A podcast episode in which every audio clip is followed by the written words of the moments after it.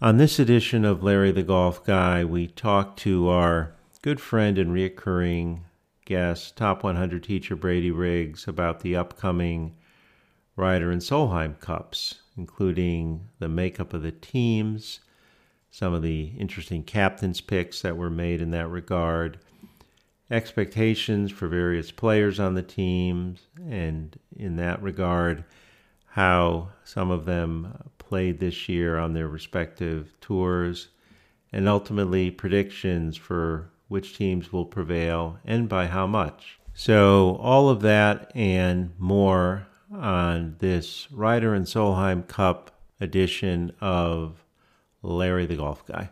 Well, welcome to another edition of Larry the Golf Guy. And I am pleased to have our um, one and only so far reoccurring guest, um, top top 100 teacher, uh, Southern California Teaching Hall of Fame, and lots of other accolades. Brady Riggs, Brady, how you doing today? I'm doing awesome, Larry. how you doing? Good, good. So. I asked Brady to come on because it is that time of year. Um, every other year we have the Ryder Cup and just the way the calendars work. We've got the Solheim Cup the week before. So um, we wanted to talk about both of those events and kind of uh, make predictions as we often do for majors. And um, but to sort of um, kind of get into it, we'll start with the the men in the Ryder Cup. Uh, Brady and I haven't chatted, I don't think, um, on the pod since um, the U.S. right before the U.S. Open, um, and so if we look over the last couple of months, I mean, I guess at least on the PGA Tour in golf, um, the big story got to be Viktor, right? I mean, he just sort of put the pedal to the metal at the end of the season. Um, and Viktor Hovland, uh, you know, wins the BMW. Then, you know, with this staggered start, which is not my favorite that they do for the FedEx Cup finale. Wins that um, with a 27 under par. That's a lot under par. I know East Lake is not maybe the greatest test of golf, but I mean that's a lot under par. What do we think of Viktor? Uh, what and what's happened that he? I mean, he's obviously you know he's won the U.S. Amateur. I mean, he's, he's had a decorated career, but he seems to have sort of shifted into a higher gear this year. What are you seeing uh, with your trained eye that tells us why he's um, what's changed, why he has improved so markedly? Well, by his own words, I'd say he acknowledged the fact that he was too aggressive with a lot of iron shots and was forcing it into places he probably shouldn't. And so he's, I think he's strategically playing a little bit more intelligently and then the technical thing he's done is he just pitches the ball much better. I mean, he's just significantly better around the greens. He he was always funny about how bad his short game was when he first got out on tour, and he's he's done an excellent job in changing his mechanics, which is great. Uh, credit to his coach uh, Joe Mayo, who's done a really good job with his short game. Um, you know, he he the technical adjustment, which is interesting, which you see from every generation of good pitcher is that their head is moving forward as the club is going back. And most people think that you keep your head down. And we know that almost every good pitcher, the ball does the opposite. Their head goes up when they make contact, not down. So moving your head forward on the backswing and then allowing your head to go up as you make contact is really the best way to bottom out in front and keep it shallower. It doesn't mean you don't hit down on a pitch, but you don't need to gouge the ground to have a down angle of attack. You need your center to be in front of the ball. And he does a great job. He's he's really, I think, significantly more effective around the greens. And so with a little bit more patience with his iron play, that helps. And then because he's missing greens, but then getting himself into better situations for the pitch shots that he's hitting and having better mechanics, he's eliminating bogeys, which shockingly is a really good way to be in contention, regardless of the tour or the tournament that you're playing in. It's yeah, not about the number of birdies sure. you make. You know, people think they've got to make more birdies, and you just don't. You don't. You just have to avoid the big scores. And on the PGA Tour, those are bogeys and worse. You know, the average 18 handicapper needs to avoid doubles and worse. And if you're better at just making pars and bogeys, you're going to score better. It's just that simple. It is. You know, it is amazing. I mean, Uh, you touched on the birdie stuff. I mean, when you look at the statistics and the differences, I mean, it just so brings home what you're saying. It's, you know, when you look at the pros versus low handicap golfers, it's not like they're making a gazillion birdies. It's more the avoidance of the issues, right? The avoidance of the bogeys, avoidance of losing ground. Similarly, you know, everyone has this image that they all hit 16, 17, 18 greens around. Not at all true. Um, and granted, you know, they're playing to probably harder targets, but nonetheless, I mean, that short game is is important, right? I mean, the average even the top tour pros, I mean, they're not they're not hitting 16, 18 greens around. No, I think, you know, Larry, you touched on one of the biggest differences between the facts and the amateur's perception right. of what a tour exactly. player does, right? So an amateur thinks, well, tour pro hits 15 or 16 greens every round. They don't. They hit 11.8. You know, they just around 12. Right. And they think that from 100 yards, they everything's inside six feet. It's not. It's 18.6 inches on average from the fairway. And they think, you know, they make every putt they're looking at from eight feet it in, and from eight feet, they're making half. You know, so if you kind of really understand the stats, basically they hit 12 greens of regulation. And regardless of whether they're on the fringe or they've hit it in the trees off the tee and they have to punch out, every missed green they hit, they get up and down 50% of the time. That's the average. So it doesn't matter if they were just off the green on the fringe putting or whether they were in a lake off the tee. They're still only making par half the time when they miss the green. So out of the six greens they missed, they made three bogeys. Okay. So there's three over par. Well, the 12 greens they hit, they averaged 3.6 birdies. So, right. you know, they're basically a half a shot under par by average. Those are the stats. That's the reality. They make 50% of the putts from eight feet. They make 20% of the putts from 15 feet and so on and so on. So it isn't like they're perfect. They don't hit every shot from 100 yards stiff. You know, an amateur gets 100 yards away and they have a wedge. Oh, this is a birdie hole for me. No, it's not. You know, you're if you hit an average shot on the PGA Tour, you're 20 feet. And if you put an average amount of those in the hole on the PGA Tour, you make 15%. That's the facts. So it's not a birdie hole for an amateur. They should be hoping to make par right you know most of the time they're going to average over par but i think that's the thing that makes a tour pro so exceptional is that they're making a very very hard game less hard but they're certainly not making it easy right and the guys that are at the top of the leaderboard are blowing away the statistics that week they're gaining shots huge amounts of them especially on longer approach shots right and on medium approach shots that's where you see the big difference in a guy who's in contention versus somebody who's not. They're they're hitting those shots from the fairway or from the rough closer to the hole than everybody else that week, and it just makes golf easier. So it, it does. the statistics that we now have available it really tells the story. And speaking of statistics and uh, ball striking, um, the other story, I guess, as we think about the wrap up of the 2022 2023 tour season, our last wraparound season, which, you know, mm.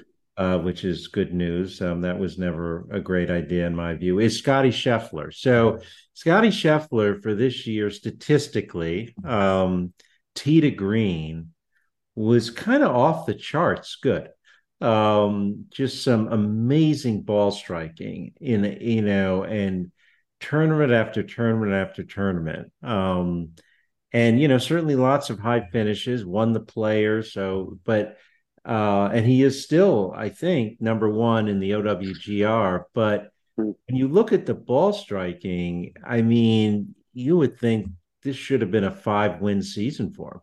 Um, and the ball striking is just, I mean, I don't have the figures at my tip of my tongue, but I know having looked at them, they're just crazy his strokes gain, as you mentioned, you know that's an important statistic that Brodie uses. You know, stroke gain. Um, his strokes gain were crazy to green, but yet the putting um, seems to be an issue. And um, I'm curious, kind of how you look at that, and you know, and of course, as you know me well, as someone who still has scar tissue uh, from my 25 years in the putting wilderness.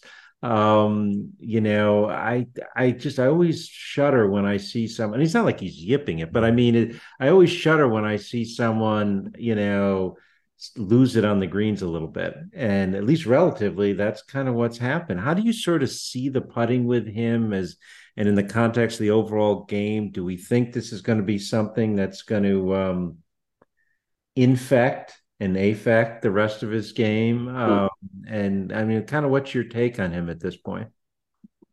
Well, it was a historically good ball striking season. I mean, it was it was up there with the greatest ball striking seasons that they've recorded so far. Right. And it was also historically bad for basically a number one player in the world in terms of his putting. Yeah. And it it's one of those things like in the middle of the season it's very difficult, right? Because you can't change a lot. So you try to change putters, you try to change little things along the way because you're playing a tournament, you know, the next week and you have another major coming up. And you can't get too crazy he tried a lot of things and none of them seemed to take.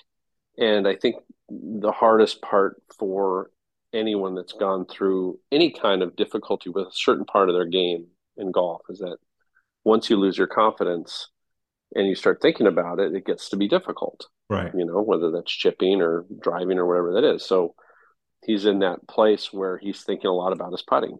Right. And whether it's the putter itself that he's thinking about or the stroke or where he's lined up or whatever that is instead of it just being you know see the target and hit at the target and it goes in the hole and it seems like it's easy it isn't easy anymore and you know some guys go through those lulls and then they pick it back up again remember Els in the Masters that one year where oh god that's I, I have shudder when I think of that first hole oh I mean it was like it was horrifying nine or five 10, putt just couldn't yeah. get off the green it was horrifying to watch. And I'm not in all saying that, like you said, that Scheffler had that type of situation, but like Els is recovered and he puts fine now, and it's not the big deal. But you know, guys can go into those dark places. Tiger had chip yips for yeah, you know, during the hero one year, and then came back and he's still Tiger again. So you know, guys can go into lulls.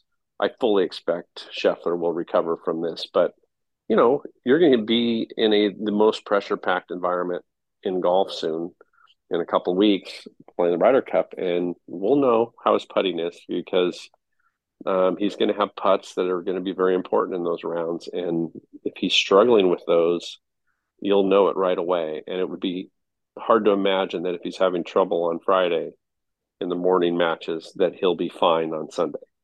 Those things generally don't happen in a Ryder Cup. You know, if you're not putting well, you're not all of a sudden going to find it you know, midway during the tournament. So it should be fun to see where he's at. And I think what you said about the wraparound season, everybody's happy about the way it is, except for maybe Jimmy Walker, you know, and a couple people that have had a few choice words for the for the new the new format and the new uh, method of relegation and whatnot is not making people happy. So no, that's true. I, I, I will say, and I it, it it's not exactly simple. I mean, it's kind of complicated. You go through these layers with the wraparound of, you know, I mean, the and just kind of context a little more for our listeners. Um, so for a number of years, the PGA Tour has done this sort of like uh, start the season right up, up again, like around now, and go wrap it around through the through the um, Tour Championship. And you know the the it, it, didn't give people a chance to take time off. And the thing is you counted all those points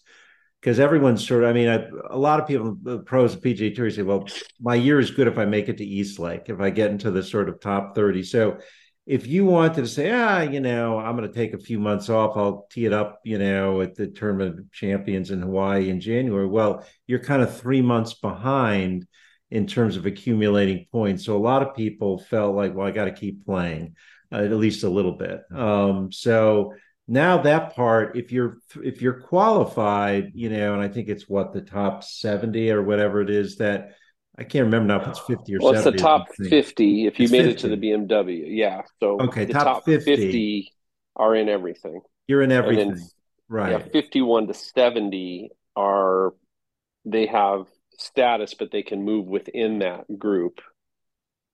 And then and then it goes from 70 on and like you said that's when i start getting fuzzy on it i've read it a few times and can't I, have read it, it, it's funny you i love that you said that because i pulled it up the other day and started reading i think jesus I, I like need to take this out and get my highlighter like i'm in law school and start making notes on it i mean it was very complicated um, yeah, we need some flashcards for sure. The gist of it is yeah, exactly. I need I need that in tutoring, but the gist of it is if you're in the top, you know, one of the top players and you're and you're good through, you know, East Lake, you don't have to tee it up until January. You're not going to lose anything in terms of your status in terms of the designated events. So so that's sort of gone. But um but anyways, you mentioned putting. Let that's a good segue over to the Ryder Cup for the men because as you aptly noted when we were talking about um, Mr. Scheffler, that event always seems to come down to putting. Um, and, you know, for whatever reason, um, the European team, particularly when we're over there, seems to make the putts, and we really don't, particularly when it comes down to the 18th hole. I haven't seen a stat broken down this, but I think if you took a look at sort of the two teams' records on just the 18th hole, mm over the last 30 years in Ryder Cups, it would be incredibly lopsided um, against the U.S. We just don't seem to make those critical putts on that last hole. Um, and um, it hasn't been good. And, you know, and we're, of course, going to Europe. It's hard to imagine as I say this, it's been 30 years since the U.S. has won a Ryder Cup on European soil. We'll get, uh, you know, uh, a little later on to the Solheim Cup, and the women have had no such issues. Um, they have won several recently in Europe, but for the men, they just haven't won. And and and you know, just to refresh quickly some people's memory listening to this, they haven't been close. Um, you know, 2006, um, the K Club in Ireland, that wasn't close. 2010 so the last four, 2006, 10, 14, and 18 in Europe. 2010 was the only one that was relatively close, although we all remember that because of Lisa Pavin's um, rain suits that leaked. Um, and, um, uh, you know, they had a run to the merchandise tent to sort of get new rain suits. It was a very wet Wales um, in 2010. 2014, of course, was Gleneagles and the return of Captain Tom Watson that did not go so well.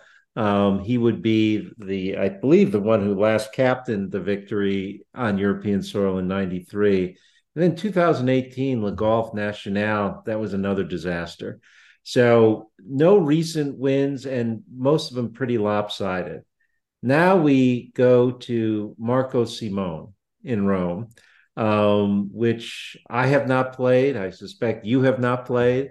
I have not really even studied it. What I've heard and um, uh, I, I mentioned, you know, offline, I can say, you know, I, I, played golf today with Jim Richerson, who's the immediate PGA National Past president, a former guest on the podcast, and he was saying that he thinks Marco Simone is going to be a lot like Le Golf National in terms of how they set it up, you know, with the fairways and everything. He's headed over there with uh, the other PGA senior folks pretty soon for the for the cup. But um, uh, let's talk about um, who we got on the team.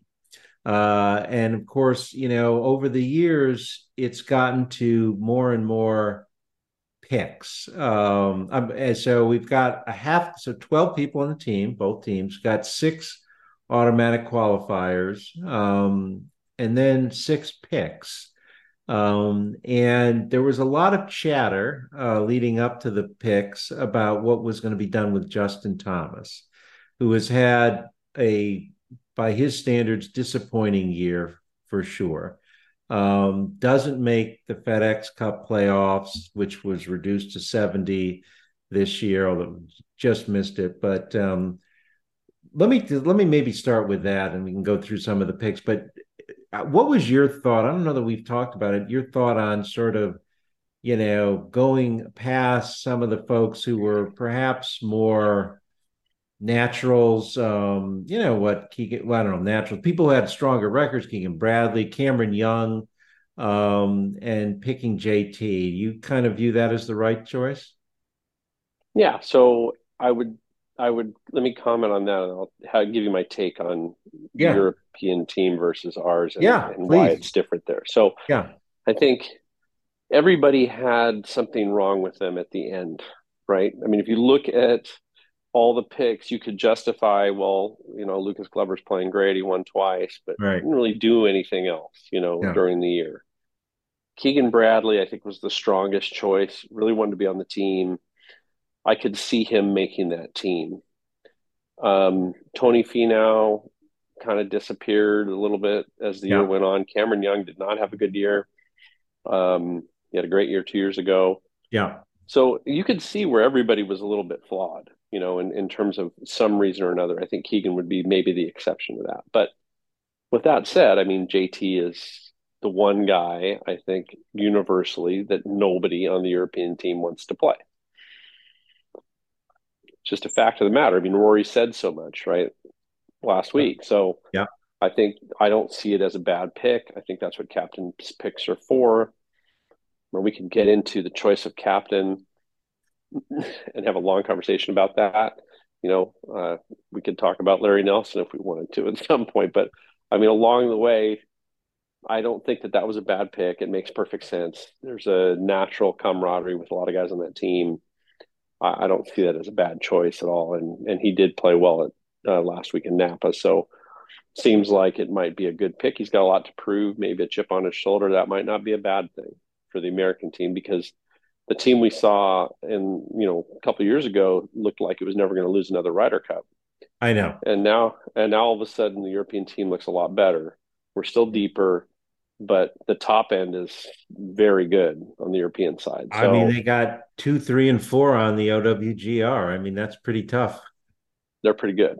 Yeah, they're pretty good. So I think if those guys play a lot of matches, which I would assume they will, if Luke yeah, Donald's using his head, then you're gonna you're gonna have your hands full.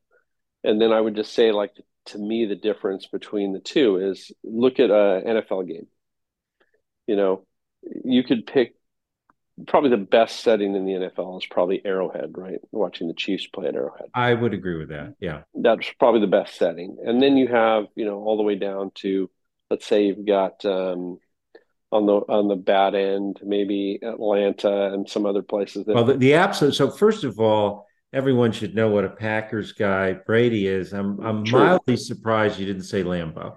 I um, think Lambeau is a great setting, but I think Arrowhead's special. You know, maybe, but, but and if we're going to the other end of the spectrum in the NFL, I think uh, the Commanders with FedEx Field have that kind Fair of. Fair enough. Fair enough. You know, I'd like to say the Bears, but it's just way too easy to kick them when they're down. No, they're look, all, I, I don't like what they did to Soldier Field, but it's still a lot better than FedEx Field, sure. in, you know, sure. in, in, Virginia. Yeah, I don't want to kick them when they're down, but they're always down. Yeah, so, well, they are now. They are particularly now the way they've looked the last two weeks. I agree. Right. Now, if you take that setting, Arrowhead, yeah, right, that's a special setting. I think it Lambeau is. is special, but take take the 14th best team in the league, whatever, the middle of the road team, the Titans or whoever it is you want to pick and then, you know it's fine. It's it's got a decent setting. Go to any Premier League game, La Liga in in Spain. Go watch Serie A. Go watch the Bundesliga in Germany. And I'm not talking the top flight even. Let's say you take you know the second flight of whatever the professional soccer league is in Europe. It's nuts. It's absolutely nuts, right? The fans are singing the whole game. It's a completely different vibe. And so those players in Europe grew up with that setting. Mm-hmm. That's interesting. You know, that's true. The only thing sort of, I wouldn't even say close because it's not, but college football in the United States has a little bit more pageantry or whatever, a little yes, bit more passion. I agree with that. So that's a little different, but even that, those are, it's not like it's sophisticated or anything with what they're doing. You know, it's, you know, swing, sing Sweet Caroline and everybody thinks it's the greatest thing ever, you know? So it's not like, you're going to where I'm going to in a month to Liverpool and watch a football match against Everton. Oh, where God, I didn't know you were be, that. That's awesome. Uh, it's it's fantastic, right? So I think if you look at this, the the experience that those players have in their home countries, how important that is, their national teams when it comes to, you know, the World Cup and and even the European Cup. I think there's a difference there in terms of what team means. And I don't think that we have that in the United States. I don't think that the guys care maybe any less about the Ryder Cup than they do in Europe. They just care a lot about it in Europe. And I think the camaraderie is better there. And so when they're on home soil and those fans are behind them, they just seem to dig a little deeper. And whether they elevate their game or we don't play as well, which one of those it is, I'm not exactly sure. But like you said, when it really matters on the last hole, you know, it just seems like they execute better than we do, which is interesting. So I think that's really the main difference. And that's why it's been such a long drubbing that we've had for three decades. It's, it's just, it's just sort of written into the DNA. It's not exactly what we do here in the United States on the PGA Tour. I, I, I agree with all of that. Um, and the, the the the point about the Premier League and the soccer and the way the fans are over there is an interesting one. I mean, that's a very I, I, like that point. I think that's very good. You passed over it, but mentioned it. I'm gonna I I I want to go back to it, which is the captaincy, uh, and I think that's um, that's a really interesting. Uh, I'm glad, and I'm glad you mentioned it because I don't know if I would have brought it up, but it's definitely worth talking a little bit about because I we seem to in this country for a Ryder Cup sort of say everyone needs to get a chance, um, and we rotated it. And I, in particular, um, Azinger did such a great job at Valhalla with that pod system and just the that seemed to create the kind of team camaraderie within those four groups and and and and you you know for our listeners who don't maybe remember that as well i mean it was 15 years ago now hard to believe it's that long but you know he created these four groups of four and each one had a vice captain and um assigned to them. And they just there was a lot of team cohesiveness and group cohesiveness that he seemed to create and you know they did a phenomenal job. Um, and um, you and I probably still both remember Anthony Kim running with the flag, and you know what he did to Sergio. Um, that they just crushed him, and um, how that someone like that and it doesn't get absolutely the next Ryder Cup and maybe the next two for all I know, you know, and we just rotate it off. Whereas that's so not what Europe does. Um, I mean, I don't, I just have never, honestly, I've never really understood why that's so hard for us when you've got someone who clearly had a winning formula. Why it's one and done? Uh, we are the AYSO of international golf teams. Everybody gets to play, and they all everyone get gets a trophy. favorite position. Everybody gets a trophy. It's equal playing time, and it's just wonderful. It's fantastic. And then we just get pummeled by a team that wants to win. So that's how I see that. It's just pathetic that we, like you said, I mean, and the other thing I would say is like the people that we're picking weren't great players in the Ryder Cup. You know, I mean, Furyk didn't have a good record. No, Zach Johnson. I, I, I just, I just never seem to quite grasp why they're picking some of the players that they're picking. I mean, I think we'd be better with Deion Sanders right now than we would with with Zach Johnson. I mean, I think guys would get a little more fired up to play. You know, I mean, I, I've always thought it would be great to have Coach K coach the team, or how, how about this? The best men's college coach in the country to take over the team. In all seriousness, that's what I've always thought it should be because that seems a, a lot more like what the Ryder Cup is to me. You know, so I, I, just think that somewhere along the way, it's like you said, everybody gets a chance to be captain. Everybody's got their vice captains, and it's just it's the same thing over and over. And it's just insane that we always pick the same people, and we always get smoked over there. And it would the one guy that really had a formula and seemed to have a have something that worked, like you said, was Azinger, and you know he he did it once, and that's the only time I guess he's going to do it and it doesn't make any sense. It seems illogical, but you know, it's the PGA of America, and I'm a member, and what can I say? you are all of that. Um, the um, yeah, it's baffling to me, but um, so um, it is an away game. It is in uh, a course setup that I'm sure will be tailored more to the Europeans. Predictions. What's your feeling on this? Um, do you kind of? Um, I, I have to tell you, I don't. I, I well, I'll, I'll go for. I'll say this because I always make you go first. I'll go first. So I was surprised that we romped as bad as much as we did in Wisconsin. I would not have predicted that it would be that big a romp. And as you alluded to earlier, people were saying, "Oh, this is going to be a generation now. We're not going to lose the Ryder Cup." And I look at um, I look at our team, and with all due respect to, you know, the um, win that Brian Harman had, um, and Wyndham Clark's win. Um, I don't know. I'm not.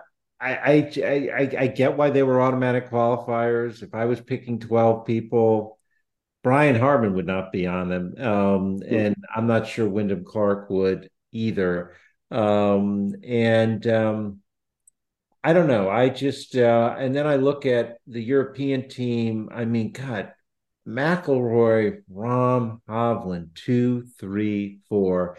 And then I add Fitzpatrick to it, who's a really gutty player, I think.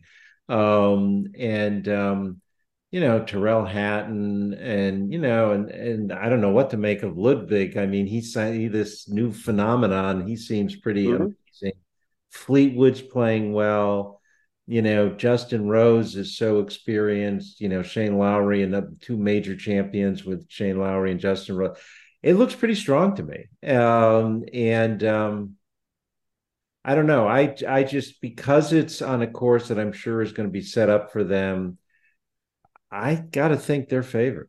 But um, that's kind of how I see it. I, I'd love to see the U.S. win. Thirty years is a long time for a drought like this, but I think it's um, if I had to put money on it, I think I'd put it on the Europeans. What's the final score then, Larry? I think it's going to be close. I will be surprised if it's a around. I really will. Either way, um, I would say um, I'll be surprised if it's a broader margin than 13 to 15. So it could be 14 and a half, 13 and a half, could be 14, 14. They'd retain the cup, or we'd retain the cup, excuse me, or or 15, 13. I don't think I think I think we're due for a close Ryder Cup in Europe. Okay. I've laid my soul there. You can uh, destroy uh, I, it. I think it's I think it's 15 and a half to 12 and a half. Who is by? Don't you want to know? We're just going to pick the score and not the winner. No, I think it's. I think Europe will win. I think they're going to win. I think you the, agree with me on that. I do. I think if you look at the guys on our team that are playing the best, none of them, in my opinion, scare those three guys on the top of Europe. You know, Scheffler. Scheffler's not scaring anybody at this point because he can't putt you know, and then you look at the, the group of guys that are boys, you know, Sam Burns, Spieth, um, Fowler, JT. I mean, they're all really good players, but I mean, I don't see Fowler or Burns or JT making Rahm think twice about going out and abusing them. So, and I think, like you said about some of the guys in Europe that are super hungry, they're young, it's it's a brand new world for them. I, I actually think Brian Harman's a good a, a gritty guy. I think he's good in in match play. He's a really good putter. And then those guys are tough to deal with. You know, like they're yeah. That's, that's kind true. of I, I kind of like that, especially on that golf course. He gets it pretty straight. And that's true. He's a straight driver, and that course will reward yeah. Yeah, I think uh, I think he's a good horse for that for that type of golf. I, I don't see Wyndham Clark as being so effective on that, but I see Brian Harman as being very effective on the type of course. So that That's could be fair. interesting to see how he plays. Yeah. So I think it, it, it'll be interesting as it always is. I just think, I just think they have such an advantage in that setting that it's got to be worth a couple points.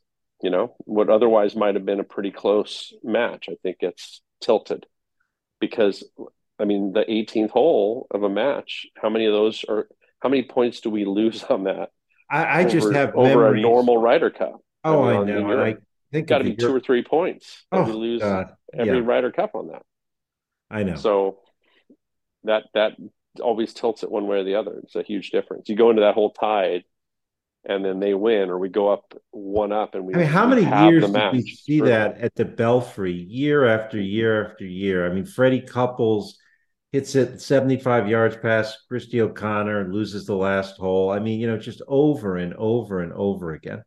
And Peter Baker and yeah, McGinley and all the guys had won on the last hole. Yeah. yeah it was just as the way they did things, you know. And I think they had a belief that they would. Yes. No, I totally. And maybe that's one advantage that we have now without Sergio. And you know, as much as Poulter's a total idiot, he's he was good in that format and made a lot boy, of putts. He so. could he putt in that. I'm right. I mean, his putting in the Ryder Cup is unbelievable. Yeah, Westwood actually made putts in the Ryder Cup. He actually he actually won something. Agreed. Which he could manage to do in the United States. So that that that that is true. Um, yeah, you know, you know, he has as many wins as I do in the United States. I, I agree. I think um, you know, you, uh, him, um, Cameron Young, you're all tied. At this point, we are. We are. But um, there you go. But uh, okay, well, that's interesting. So we're pretty much in the same place in that. You think it won't be quite as close as I do, but you see a European win. Let's mm-hmm. shift over um, to the LPGA, which never gets um, the due. Uh, and it's funny. We were. I was in a conversation with some golf people today, and it's just I just shake my head at. Um, uh, not to diss the current commissioner, but just the you don't see the promotion of their events the way I think they mer- they merited given the talent level. Um, and this should be, to me, um, and I say this as someone who not only follows the LPGA but looked at the women's amateur and all these young players, which we had in our neck of the woods here in LA at Bel Air um, last month, and just so many bright stars. And it just, of course, you have Rose Zhang, you know, just turned pro. And I mean, it's just, it doesn't seem, well, we're sitting there. I know you and I talked about this. I'm sitting there. I have, I have to say this. I'm sitting there, you know, at the women's um, KPMG PGA trying to find it Sunday morning, you know, as Rose Zhang is making birdie after birdie on the front nine at Baltusrol. You can't find it anywhere. Um, it was just frustrating. In any event, um, we're gonna before we get to Rome uh, and the Ryder Cup this weekend, we're to be going to Spain. Um, hopefully, Danielle Kang's clubs will uh, be discovered before then. Although I'm told that Titleist has assured her that she's going to get the uh, new set by tomorrow. Uh, they came in yesterday. She has. Oh, they came sets. already. I, am sorry. You know what? They said Wednesday. That's today. They came in yesterday. Right. right. And just yeah, for, so they, yeah, for folks who just don't know that, I mean, so Danielle, I don't know what airline she was taking. I mean, you could sit here. I'm sure if it was the PGA guys, they'd be taking a charter for the Ryder Cup, and we wouldn't have this issue. But again, that kind of goes to where the two tours are. But whatever airline she flew, they lost her clubs. And interestingly, and I did not know this until this story broke she carries her putter separately in like this mm-hmm. case that looks like it should be holding a rifle. Um, it is a rifle case, actually. Yeah, and and it's just which is I think I, I, that that's high on the cool meter for me. I thought that was pretty cool. But so she had her putter, but she didn't have the other 13 clubs. But mm-hmm. you, we have breaking news for me at least. So they came in yesterday. did they find the clubs or did the replacement set come? The replacement set set came and they, her clubs arrived. Apparently, they never left Las Vegas. They were looking all over the place for them, and they were still in Las Vegas. So they they did get them there. So she's had her clubs, and she's good. She's ready to go. So good.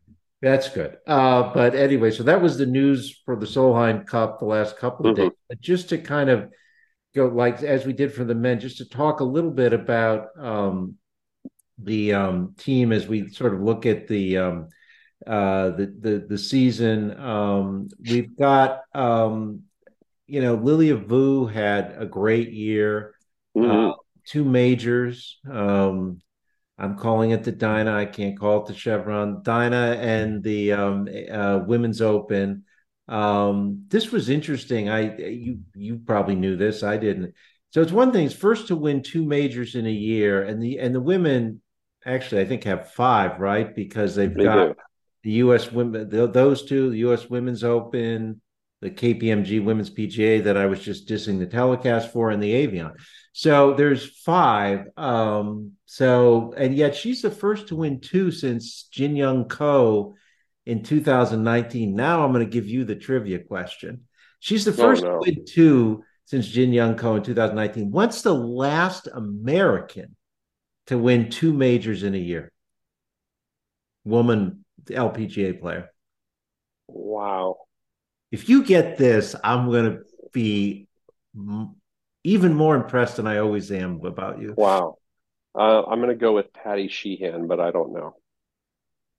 So we'll give you the year first, just like you gave me the score first in in I, the I don't. Cup. I, I'm, I'm, I'm on about, a, I'm on an abject guess here, but I'm going to go with like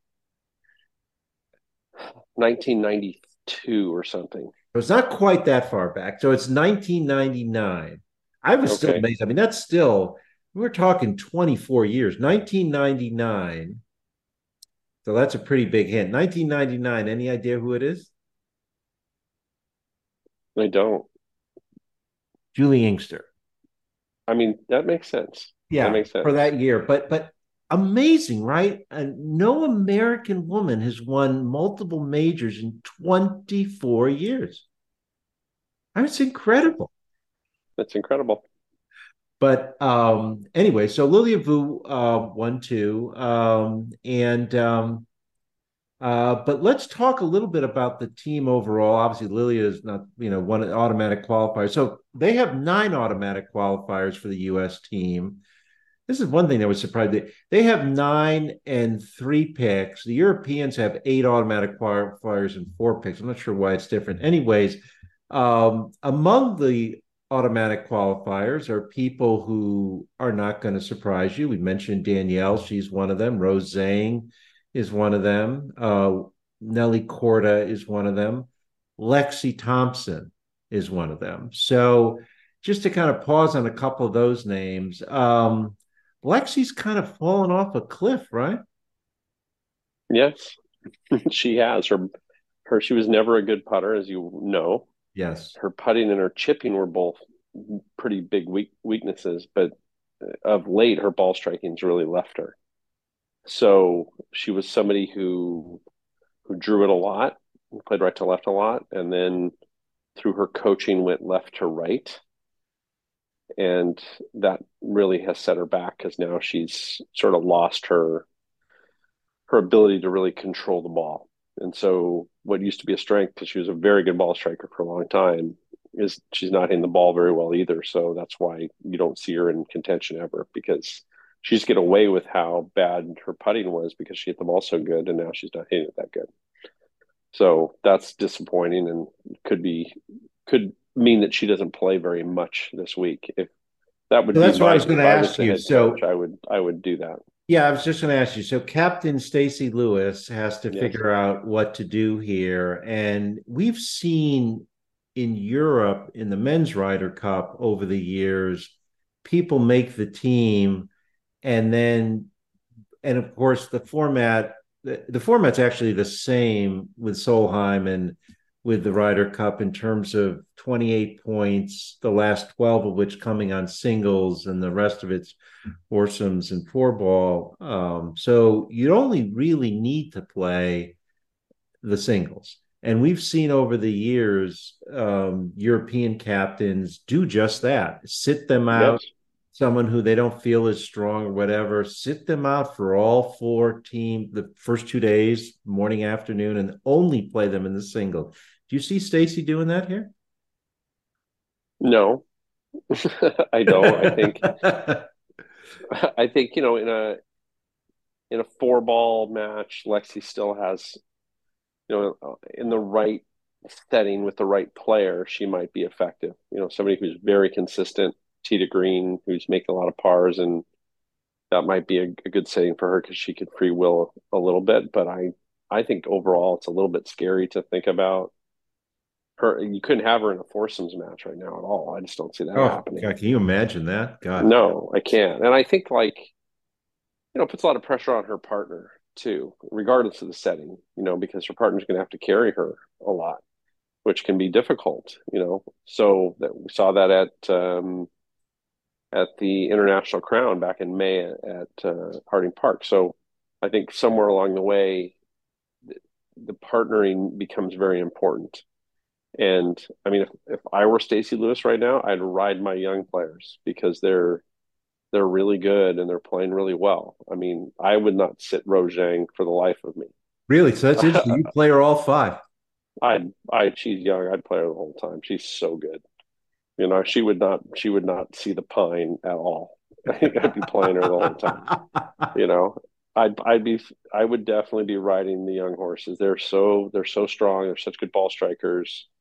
The short games are good. You know. So, so, let, so tell me who's in that category besides Rose Zhang for you on this. I team. mean, Vu Vu's great. Yeah. You know, she's really really good. I mean, would you put Allisen Corpuz in that category? I, I, of course, I don't, I don't think she's not a really strong young player. You know, I like Megan Khang. I know she's not that young, but I think she's a really solid player too. You know, I think overall, I mean, Korda's great. She hasn't played great this year, but she's she was hurt, so there's definitely some. If she's healthy, she's a stud. I mean, I just don't think you can sit her very much either. But it's just a matter of her physical well being at this point and whether she's 100. percent So you know, Danielle, um, she's hitting a lot better than she was back in May. I can tell you that because I've seen it firsthand. So right. she's doing them. She's definitely swinging the club a lot better. The last tournament she played in Portland, she hit it really good. She was in the 60s all four rounds. So, you know, obviously she's a she's as good a match player as there is in the world. You know, you don't win two straight USAMs and sandwich in the middle of that a North South amateur without being really good, right? Yeah. So I mean, that shows you she she can string together match wins a lot. She knows how to win matches. She's not intimidated by anybody, and she's a junkyard dog who will get up and down all day on you. So, I think there's something to be said for that. You know, I mean, she won 12 straight U.S. GA matches and match right. play, winning back-to-back right. amateurs. So, if there's a if there's a player with the experience on the team who you can ride, it's her. But I think that you know, for her to play her best, you'd probably want her in some four balls right now. And then, you know, having her super ready to go when it comes to singles and you don't want to wear her out. I think foursomes for her wouldn't be the best choice. I think there's players that are, you know, that are probably a little more consistent tee to green right now, although she's definitely hitting it really good going into this event. I just think it'd be wise because she's played so many of these now, so many Solheim Cups, to have her ready to go for for singles because you know they're going to put her in a place that is going to really matter. Right. No, you know, sure. and and actually speaking to her about this very issue, um, she's always been a little frustrated that they put her last because she feels like by then it's already decided. Really, that's she, interesting. She yeah. would much rather be involved when the matches are, you know, still alive Right. You know, she wants to be a difference maker. Right. Yeah. Right. So for her, like it feels like it's kind of anticlimactic for her. She'd rather be third from last or fourth from last, where maybe that match could decide it and they desperately need the point than to put her last, where a lot of times she can't do anything about it by the time right. it gets to her. That's a they're behind. Point. So I can see that. Yeah. So I think it's just, you know, it's it's a crazy week and it is for every player. Right. Like there there's no semblance of normalcy whatsoever they're right. going to sleep at weird hours. They're waking up at weird hours. Their their time is spent doing this interview and that group thing. And you know, these are professional athletes that get ready on their own every week, and now they have to go to the timing of somebody else's idea. Yeah, that's true. and true. a lot of it may not be in anybody's control. It's just they have so many things to do from a from a promotional standpoint. So I think it's tough. It's tough for players that are you know, new to that, I think in a lot of ways a college player has a much easier time. Somebody who's just in college golf because they have no control over their time. You got a 36 hole sun, you know, a Monday and an 18 hole Tuesday after an 18 hole Sunday practice round, and you're back on a flight back home again. And none of that was up to you. You know, you were up at the before the crack of dawn eating breakfast, warming up on a range with a million other people, and you play all day, and and that's easier for a college player. Yes, to go into into this kind of chaotic week where nothing's normal. So I think from a lot of standpoints, I, I, like the younger players in this format. I think that they they have less fear. You know, they're just going for it most of the time, and I don't know. I think it's it's going to be a, Solheim Cup's interesting because everybody's younger. You know, like if you're 31 years old on the LPGA tour, you're a grandma. You know, that's old on the LPGA tour. You know, Uh, that's not a young player. That's not even in your prime. I mean, you're you're way older than everybody else you're playing against. Where the PGA Tour is different than that, and the Ryder Cup is different than that, and DP World Tour is different than that. So, I think it's a it's a different energy and vibe. You know, there's a little less kind of fear about it from the player standpoint because they are younger. You know, and and you don't have this huge, massive buildup over decades as a professional when you're playing in this event that you might have when you're on the LPGA tour. So that's a, yeah, that's a very interesting point. I've never thought of it that way, um, but that makes perfect sense. Um, so we got to go to um, predictions here, mm. and um, you know, uh, unlike the men, I, I, guess I said this a little bit earlier, but um, the U.S. has does not have a 30 year um, drought in the uh, Solheim Cup. I mean, we won in 2015, I think, in Europe. Um, we've won in 2007. Having said that, um, Europe has won the last two, including mm-hmm. on our soil at the Inverness Club in Ohio and Toledo in 2021. So Europe's won the last two. Um, but um, again, I'll, I'll, walk the plank here first. I um, I really like this U.S. team, um, and and and for a lot of the reasons you said, and notwithstanding Lexi not being there, I mean, and assuming, and I the Nelly Korda health thing is a really, I'm not.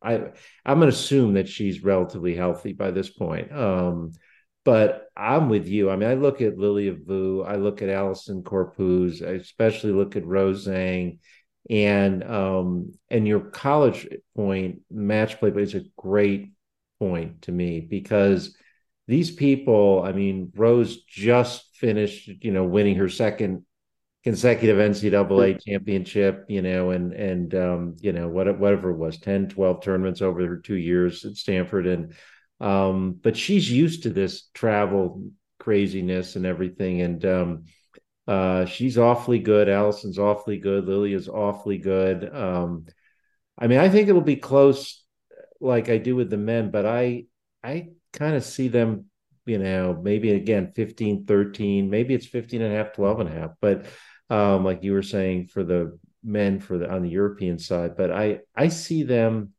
uh, this being a victorious U.S. team in Spain. How do you see it? I do too. I think that it's going to be really close. I think that it's a 14 and a half to 13 and a half. Ooh, even closer. Ooh. Yeah, while I'm while I'm hoping Danielle wins the clinching point, nice. I'm going to have to I'm going to have to go with Rose Zhang winning the clinching point for the United States. I think ah. it's been a dream year, you know, she's to me the best player in the world, and I don't care that she's a woman. What else does she need to do this year?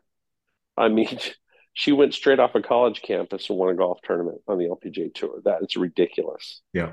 You know, like you said, I don't think they get enough credit for how good they are. They are, if you watch an LPGA tour event, and I know you went to the USAM this year and saw how good they strike the ball, they are as good as as advertised. They are they are, in my opinion, the best ball strikers in the world. I think the men are the are able to get it in the hole faster because their short games are dirtier and they hit it further and the courses play shorter for them. But I don't think they're better players. I just think that it's a different game because they hit the ball so much further than the women. But I'm telling you, the women are so good. I mean, I'm watching players on the range and just jaw dropping how good they strike the ball.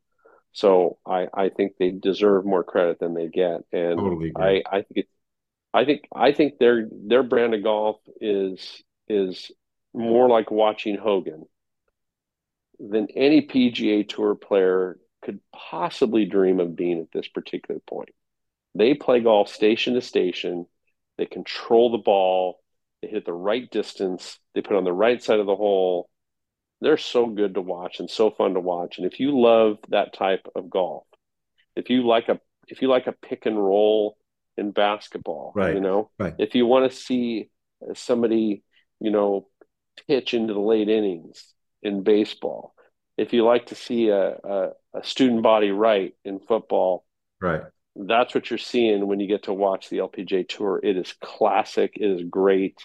Like I said, I think they're as close to Ben Hogan as there is in the game. No, no guy plays like that. Maybe Scheffler a little bit, but Scheffler overpowers it too. I think the women just control the ball, and it's a joy to watch them. I I couldn't agree with you more. And just two things on that. I mean, one, and I think I'm getting this right. You'll correct me, hopefully, if I'm blowing this, but um, it's Minjee Lee's stats from last year, the iron proximity of the hole that I, you know, as as people who follow golf know, they break it 100 to 125, 125 to 150, 150, 175, 175, 200. Those are the sort of the four ones measured for approaches.